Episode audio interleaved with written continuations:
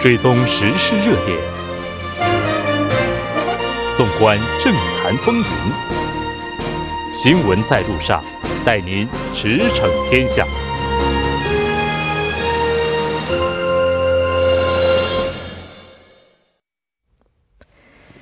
新闻在路上，带您驰骋天下。欢迎回来，这里是正在为您直播的 TBS EFM 调频一零点三。新闻在路上，在接下来的第三部节目当中，将为您带来此时此刻主要新闻、环球连线以及慕名访谈。广告过后马上回来。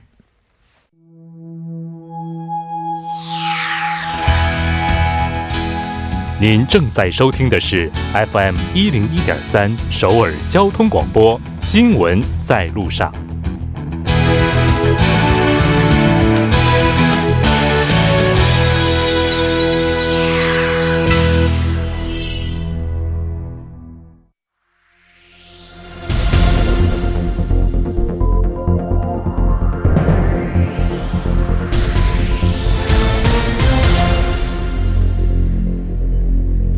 此时此刻，主要新闻。接下来把时间交给新闻播报员孙志武，我们稍后再见。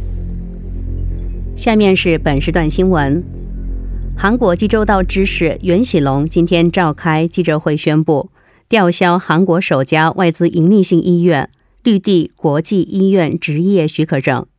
袁喜龙在谈到吊销执业许可的理由时，他表示，道政府批准了绿地国际医院的开业。但是迄今为止，医院在没有正当的理由下，一直未开业。现行韩国医疗法规定，若医疗机构自注册开业或获得开业许可之日起，三个月内无正当理由不开业，相关开业许可可被取消。绿地国际医院去年十二月五日获得开业许可，但三个月的限期期满后，直到今年三月四日。仍未开业。济州道政府上月二十六日就此举行了听证会。听证会主办方本月十二号向济州道政府提交了听证报告和最终意见书。下一条新闻，经济副总理洪南基表示，如果全球成套设备建设智能城市基金规模达到三万亿韩元，将会带来约四百亿美元的海外订单，经济效果巨大。洪副总理在经济活力对策会议上表示，为有效筹集相关基金，正在积极研究，并计划将部分财政出资反映在追加更正预算案中。他还指出，该基金建成后，政府就可以进行八十多项目的投资和开发。关于线上密集型规制改革推进方案，洪副总理表示。将允许健康功能食品在大型超市和商场中自由销售。下一条新闻，韩国保健福祉部今天表示，二零一八年访韩就医的外籍患者同比增长百分之十七点八，共三十七点八九六七万人次，近十年累计人数超过二百万人次。统计对象不包括在国内居留的外国人。自2009年韩国政府批准医疗机构吸引外籍患者访韩就医以来，到访的外籍患者人数逐年递增，从2009年6万多人次增至2016年36万多人次。从患者国际来看，2018年共有190个国家和地区的患者到访，中国患者以31.2%的占比排名第一。下一条新闻，中国国家统计局今天表示，中国第一季度 GDP 增长率初步统计为百分之六点四，这增长率与去年第四季度持平。中国 GDP 从去年第一季度达到百分之六点八后，持续出现下滑。有分析称。中国经济增速放缓趋势有所缓解，主要原因是中国政府推出的包括减税在内的大规模经济刺激政策产生了效果。以上是本时段新闻。接下来马上为您带来我们今天的环球连线。那我们今天要连线的是本台驻济州特派通讯员李小雪，李记者你好。主持人你好。非常高兴和您一起来了解今天的环球连线。济州岛知事袁喜龙是于四月十七号上午在济州岛政府记者。室召开了记者。招待会，宣布取消韩国首家外资盈利性医院绿地国际医院的营业许可。那相关的情况是怎样的？我们请李记者。来介绍一下。呃，是这样的，呃，按照今天的记者发布会内容。呃，袁喜龙道知事是在呃今天的上午十点召开了记者发布会，发布了这一许可取消的呃嗯内容。嗯，按照这个法律程序规定呢，济州道政府在三月二十六日启动了就是否收回绿地医院营业许可的听证会，而听证会的相关材料也于四月十二日全部递交到了道政府。嗯，是的。那这个听证会的相关材料是于四月十二号递交到了道政府。那听证会他给出的参考意见又是怎样的呢？啊，当时听证会的主持官曾表示，院方对延迟发放十五个月，并是有条件限制的营业许可表示了强烈的不满。但是这很难看作是院方可以在三个月内之内啊三个月内呢不开业的正当理由。另外。医院方面对于呃医疗团队人手不足的问题，并没有做事先的说明。道政府表示，之前收到的材料中明确显示，绿地已经为了营业早已聘用了医护人员，但是在听证会过程中，院方也却没有递交相关的具体材料。嗯。那这个袁喜龙道知事，他也是根据这次的议会意见做出了这样一个决定，他的理由又是什么呢？呃，院方呢在没有正当理由的情况下，违反了韩国现行医疗法的相关规定，在营业许可发下来后的三个月内呢，是没有按照规定来开业。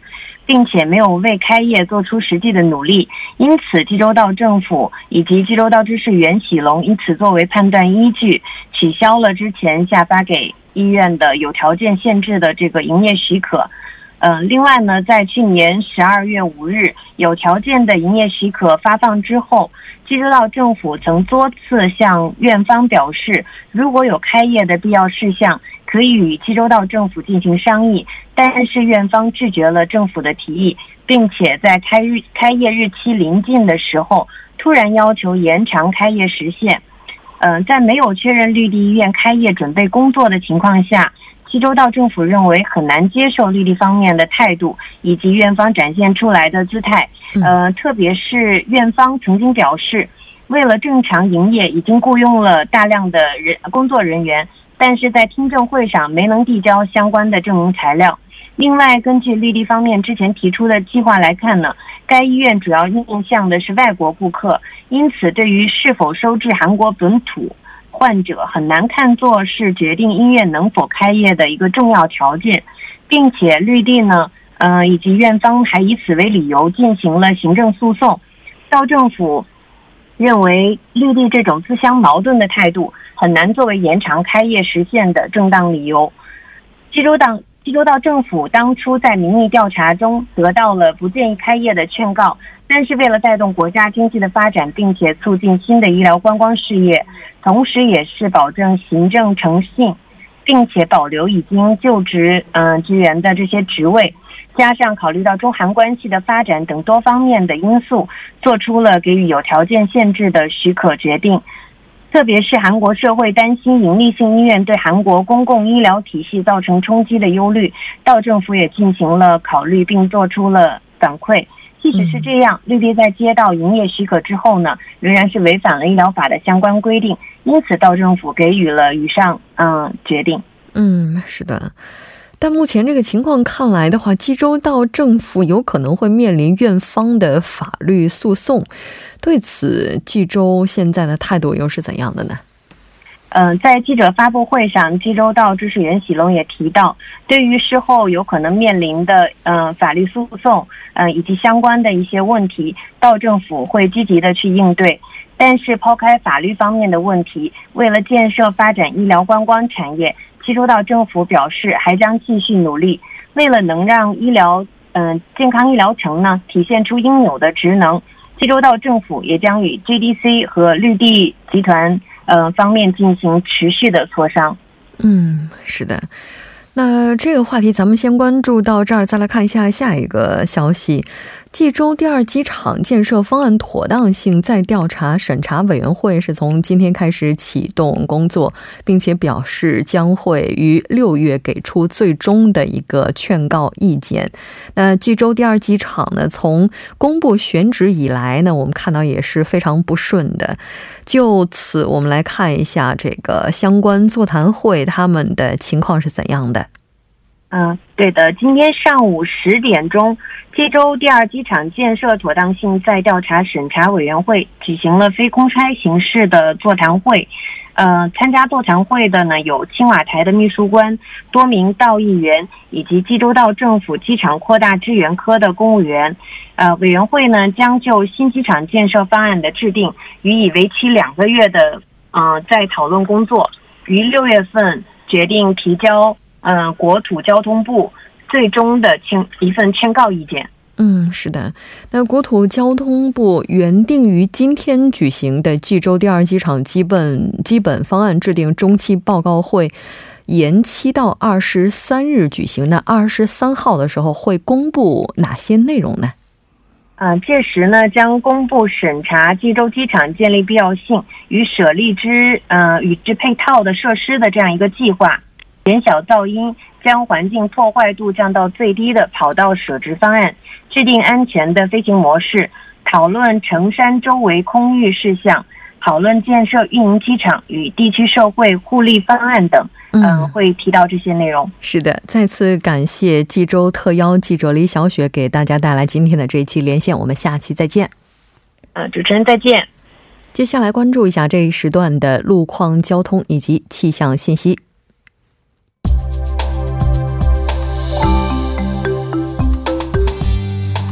晚间七点十三分，依然是由程琛为您带来这一时段的路况和天气播报。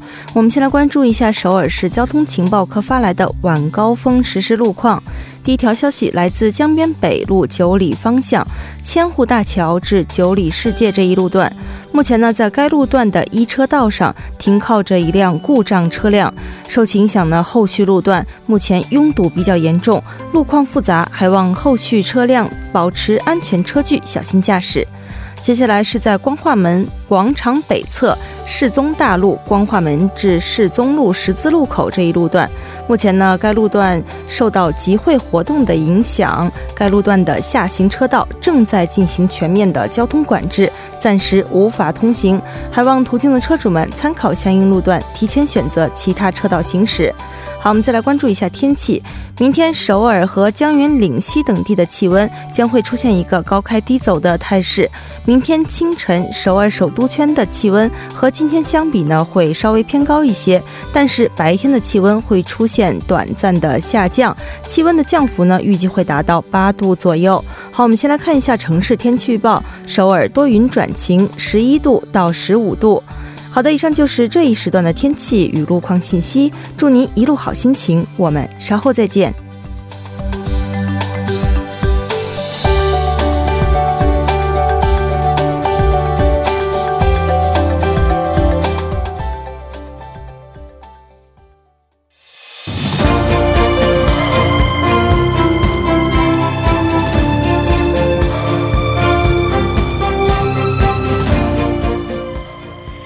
专访新闻人物，倾听人生经历和感悟。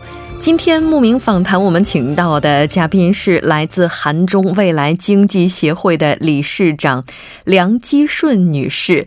梁理事长，您好，안녕하세 요。 非常高兴今天能够邀请到您做客我们的节目。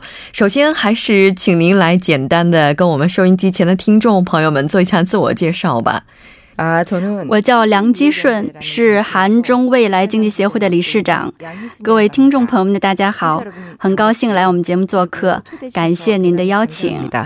我们也非常高兴您能够接受我们的邀请。那在这里还是非常有必要跟大家来介绍一下韩中未来经济协会是怎样的一个组织，并且呢，咱们这个组织是有着怎样的创立契机、发展的一些经历等等，我们都请梁理事长来为大家介绍一下。我们协会是二零一零年四月五日成立的，是隶属于外交部的非营利性的社会法人。创立协会的初衷呢，是为了促进韩中间的民间经济交流，也是为了扩大两国间的实质性交流提供平台和窗口，为构建面向未来的韩中关系做出贡献。嗯，非营利组织，并且呢，也是未来指向型，希望致力于两国未来的这个经济发展。发展的整个过程，那应该说也是会有着很多的故事。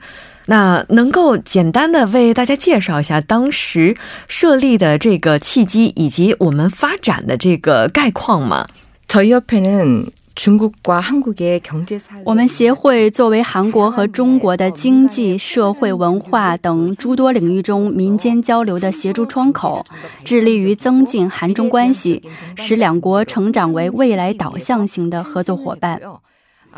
协会的创始人是曾任仁川广域市市长的崔基善理事长，我是第二任理事长。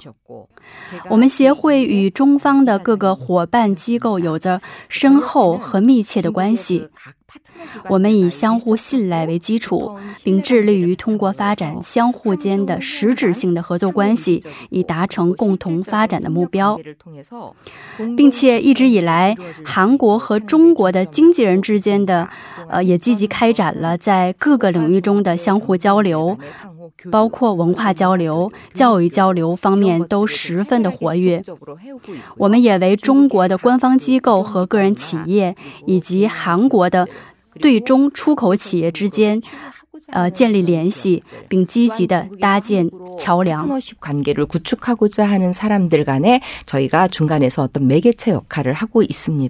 嗯。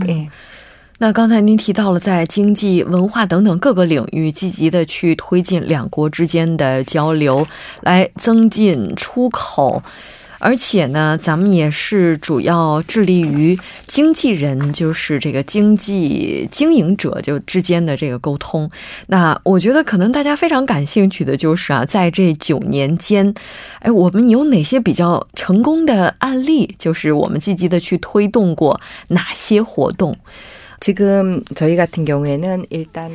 目前在中国最受关注的是韩国的美容和整形的领域因此我们一直定期的邀请想在韩国接受美容教育的中国伙伴为他们介绍在韩国的相关机构。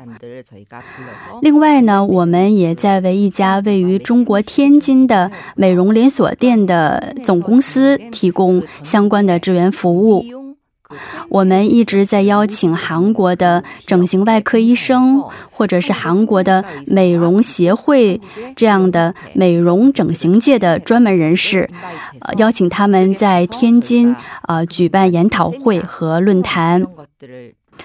同时呢，在农业领域，我们也在做韩中之间的农业技术交流项目。那么，中国农业部下属有一个机构叫农业合作促进会，也是我们的合作伙伴。目前呢，在中国还是普遍认为韩国的农业技术是比较先进的。那么，在日前陕西省安康市举办的农业论坛，我们协会也有被邀请参加。而且在最近呢，去年中国物流集团也成为了我们的新的合作伙伴，所以我们也正在为有意开拓中国市场的韩国。商品出口企业提供相关的支援服务。那其实对于中国还有韩国的这些经营者而言，最难的事情可能就是寻找到非常好的一个合作伙伴。嗯，因为如果要是找不到一个好的合作伙伴的话，首先落地这一件事情本身就会非常的困难哈。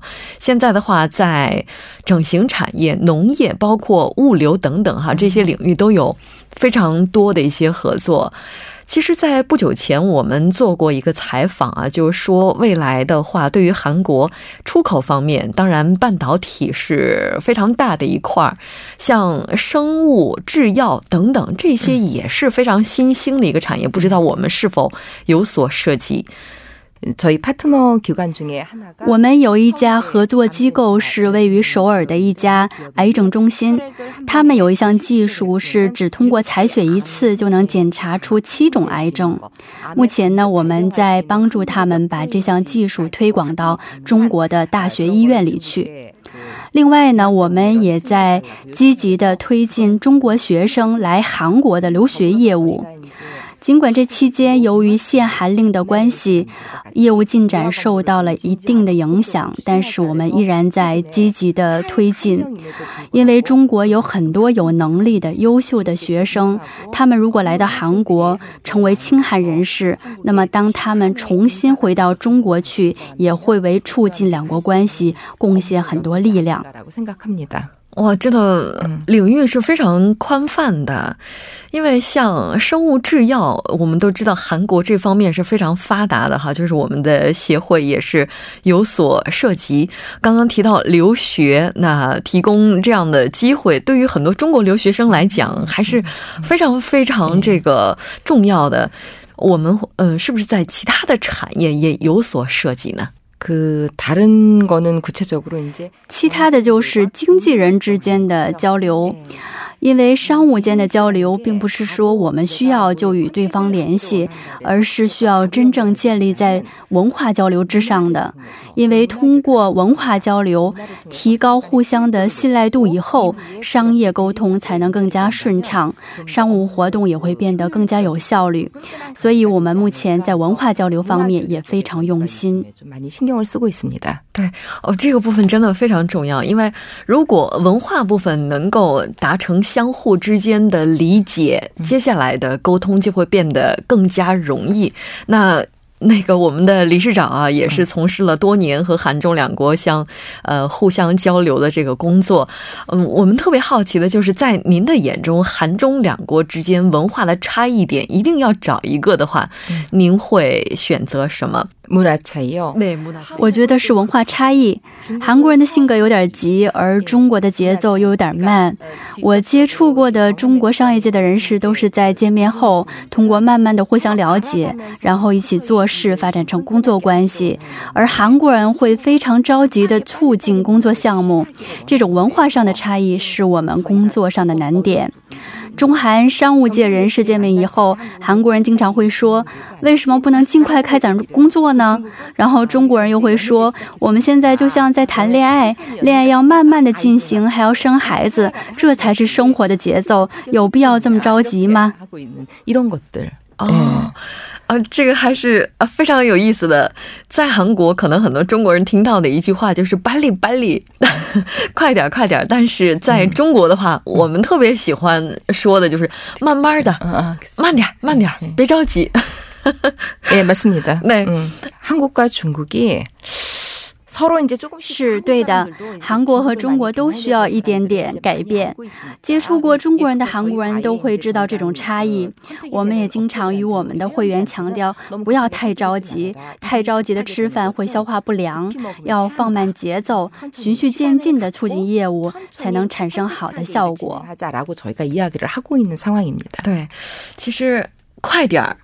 和慢慢的，嗯，这可能都有问题。我们可能需要去找到一个中间的点，就在这个中间的点上，可能对于双方而言会更有效率一些。我们非常好奇的是，理事长，您和中国的这个缘分又是从什么时候开始的呢？저는이제처음에呃，其实一开始我的专业是房地产开发， 我曾经参与了在仁川永宗岛进行的一百万平规模的明清一号街的房地产项目。因为银川机场是东北亚的枢纽，那么当时为了吸引中国游客，计划在机场区建一个小型的中国街，引入中国明朝和清朝的建筑风格，这样大概在机场停留三个小时左右的旅客就可以到明清一号街来进行游览。那么通过明清一号街的项目呢，让我也对中国有了一定的了解。当时我想，如果在建设明清一号街当中，再将具有韩国特色的元素也融入其中的话，会更多的吸引转机的乘客。因此，我也做了相关的建议。但是之后呢，这个项目由于当时房地市场呃不太景气和其他的种种原因，项目项目没有能进行顺利。但是因此呢，我与中国结下了不解之缘，大概是在二零零七零八年，也就是十五年之前了。对，重新嫁给了所有，非常好的一个开始。那在当时结下了这份缘分哈，一直持续到今天。那您也依然是从事和韩中两国之间的交流工作。那相信你也应该是去过中国的很多地方，然后也是和很多中国的这些地方的一些合作伙伴进行过交流。那我们的协会到今年也是第九年的时间，未来还有很多的机会和更多的交流空间。像我们协会这样能够在中间起到协调仲裁的非盈利性的机构的作用就比较重要。如果有这样的企业的话，会给商业合作的双方带来更多的信赖感。也有我们这样的组织在中间进行协调，可以鉴别对方企业是不是不错的企业。通过这样的判断，会使商业活动变得更加有效。我也为自己能做这样的工作而感到。 有成就感。저는일을하면서상당히뿌듯한자부심을느끼고있습니다 还是像您说的，先了解文化，然后再慢慢的去接触。但在这个过程当中，过快或过慢，可能，呃，都会带来并不是那么好的结果。我们需要去找到一个折中的速度，来促进韩中两国在更多领域之间的交流和合作。那通过协会来给予双方工作者更多的信赖。再次感谢来自韩中未来经济协会理事长梁基顺女士，那带来。来，我们今天的这一期节目，那希望以后在节目当中还能听到您的声音。再见，谢谢。应该说，目前在韩中两国之间有很多的团体及个人，他们为两国之间的经济、文化等等各方面的交流在。付出着努力，未来我们也希望新闻在路上能够介绍给大家更多的平台，也希望能够成为这样的平台，也希望能够让大家了解到更多那优秀的人才他们在做着怎样的努力。那我们在半年过后马上回来。